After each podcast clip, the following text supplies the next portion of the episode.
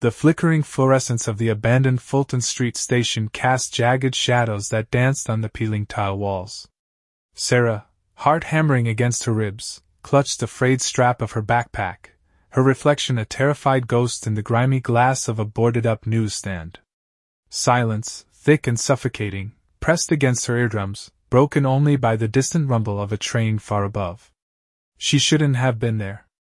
Everyone knew the Fulton station was cursed, sealed shut after a series of unexplained disappearances a decade ago. But Sarah, a fledgling urban explorer, craved the forbidden thrill of the unseen.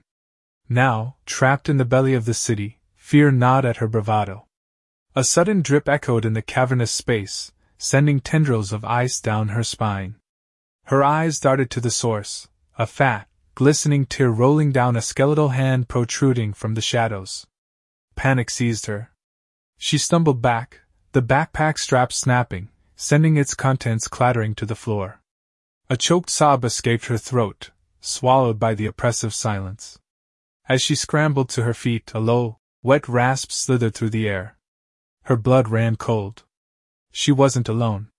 Something unseen lurked in the darkness, its fetid breath a noxious caress against her skin. The shadows writhed, taking on monstrous shapes that stretched and contorted in the flickering light. Terror propelled her forward, blindly sprinting down the tunnel. The rhythmic clack of her shoes against the cracked concrete was a maddening drumbeat against the rising chorus of rasping breaths and wet thuds pursuing her. She squeezed her eyes shut, willing herself to disappear, to melt into the grimy walls. A gust of fetid air whipped past her, followed by a guttural snarl. She stumbled, hands scraped raw by the rough surface.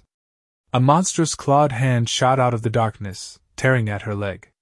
Agony ripped through her as she was yanked backwards, dragged into the suffocating embrace of the shadows. The last thing she saw was a pair of glowing eyes, burning like embers in the abyss, reflecting the unutterable horror that awaited her in the depths of the abandoned Fulton Street station. The echo of her scream hung heavy in the fetid air, a silent testament to the city's forgotten nightmares, forever trapped in the darkness below.